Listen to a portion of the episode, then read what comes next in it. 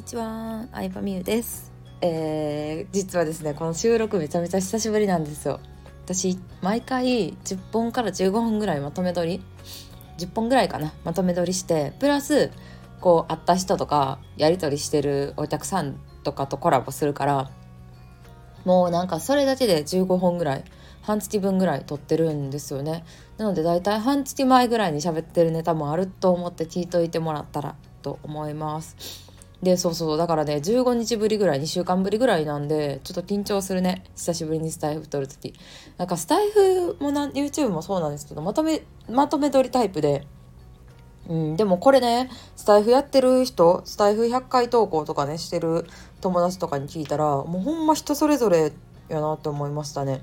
毎日朝起きたら1個取ってこうスタイフを取るっていうのから活動を始めるっていう人もいればルーチンワーク毎日この時間ちょっとずつするっていうのが好きな人もいれば私は結構まとめ取りだったりとか一 一夜漬け 一夜漬けタイプとかあとはなんか自分が集中した時にまとめてやりたいタイプですね。うん。だからなんかもう一切連絡とか誰かからもう声かけられない場所絶対声かけられたりとかしないような家族とかね、うん、場所で集中してこれやるぞって決めたらもう結構何時間でも集中できちゃうタイプかもしれないです。なので自分のタイプを知るの大事だなと思ったんですけど前置き長くなっちゃったんですけど今日はですね、えー、に元2チャンネル創設者のひろゆきさんっていう人を知っていますでしょうか？うんなんかそれあなたの意見ですよねとかなんかひろゆき名言みたいなのがあるんですけどもともとねそういうプログラマーとしてあの活動されてニコニコ動画の役員とかもされて、えー今はもう時々 ABEMATV とかの評論家として出るニートそういう評論家としてのバイトをしてますみたいな肩書きの人なんですよね、うん、YouTube でライブ配信したりそうでね YouTube のライブ配信もみんながライブ中にさなでぜしてくれて質問してくれたことに答えるのが楽しいからやってるけど凝った YouTube 動画をしっかり作るとかは絶対無理やからやらないみたいな感じでなんかねやることとやらないことの差がすごいんですよ。うん、でひろゆき氏の中でね一番売れてる 1%, 1の努力やったかな。1%の努力っていう本とかまあ大体言ってること一緒なんですけど人生を楽しく生きるためにはどういう考え方が必要でなんかうーんなんか結構ね世の中を俯瞰してる見てる感じでね面白いなって思ったんですけどね。あの最近も本出てえなんていう本やったっけな。そうその本がすごい面白いんでまあ正直ねひろゆきさんの本ね言ってること全部一緒なんですけどね。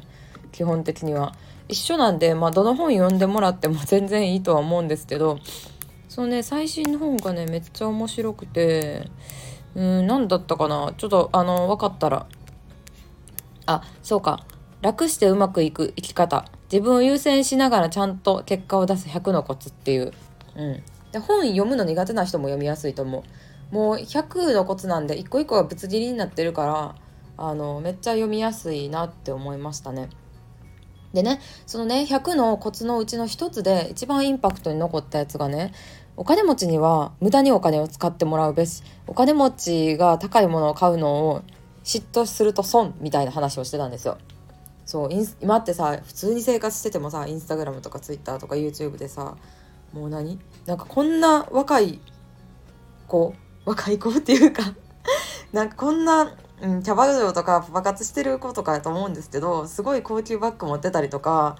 すごいいい車に乗ってたりとかってあるじゃないですかめっちゃ海外旅行行ってたりとか。でもねあのお金を持ってる人はねもうねどんどんね無駄に使ってもらわないとね社会が回っていかないんですよって話をひろゆきさんはしてたんですよ。どういうことなのかって、まあ、例えばですけどすっごい稼いで例えば年収1億とかあるのに100均のボールペンとかをねあの芯を変えながらね大事に大事に使ってもらっちゃ困るわけですよ。そうじゃなくてもうね1本ね5万とか10万とかするね謎にねなんかプレミア価格の万年筆をたまに壊したりなくしたりしながらあの10万円ぐらいのペンをね使ってもらうぐらいの感じじゃないとペンってさ文字だって書いてたら何でもいいわけじゃないですか。言ったらカバンもさ別にさカバン入ればさトートバッグでもさその辺のエコバッグでもいいわけなんですけどでも世の中には100万とかさ120万とかするバーティンとかさ、うん、50万60万のさルイ・ヴィトンとのカプシーノとかさレディ・ディオールとか持ってる人もいるわけじゃないですか。そうやってね無駄にお金をね使ってもらわないと回らない回らないんですよ。でお金持ちからしてもねそういうねうん、カバンなんてさ1,000円とか3,000円5,000円でもあるのに100万を使ってもらわないともう使い道がないんですよね。そう。だからねあの、そういうのに嫉妬してる場合じゃないって。もっと使わせないとダメなんやって話をねしてましたね。うん。で、まあ、ちなみにねひろいちさんも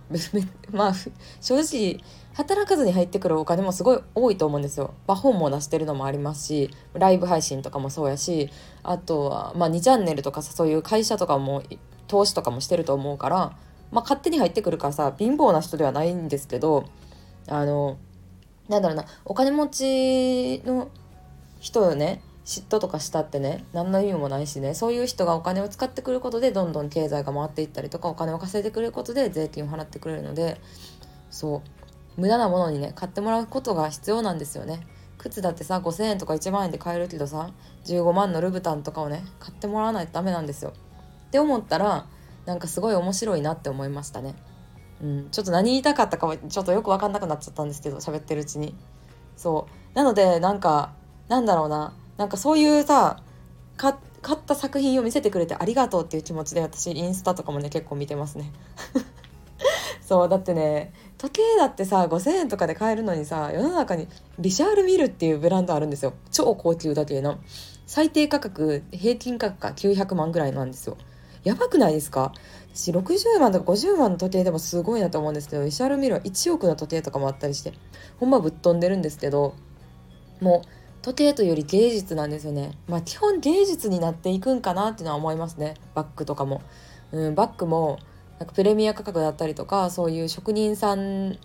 ねすごい何十年もかけた技術の集大成的な時計とかバッグとか特にそうですけど宝石とかも。うんそう芸術作品になっていくなって時計を買ってるんじゃなくてあのアートを買ってるんだなっていうふうに思いますね。うんなんか伝わったかな？そうひろいちさんのねあのほんま面白いからちょっと読んでみてください。メルカリとかでめっちゃ安くで売られてると思うのでそれで見るのが一番いいかな。またメルカリにも売れると思うのでねひろいちさんの本やったらね。うん。という感じでした。そうだからねあのひろいちさんはちなみにねあのそうお金持ちの人が身近にいたらどうするかっていうとあのその人をおだてて買ってもらうらしいですいろんなもんを。いや最高ですよね。あのそうそうねなんかね嫉妬したら損ねやって言うんですよね。ひろいち氏は。損でもうそういうねお金があるって言ってくる人はねもうねめっちゃ褒めてねいい気分にさせて自分も便乗できるようなものを買ってもらうんですみたいな話をね、えー、してはりました。という感じで、えー、なかなか面白いうん考え方が知れると思うので、えー、よかったら読んでみてください。ということで今日は以上です。バイバイ。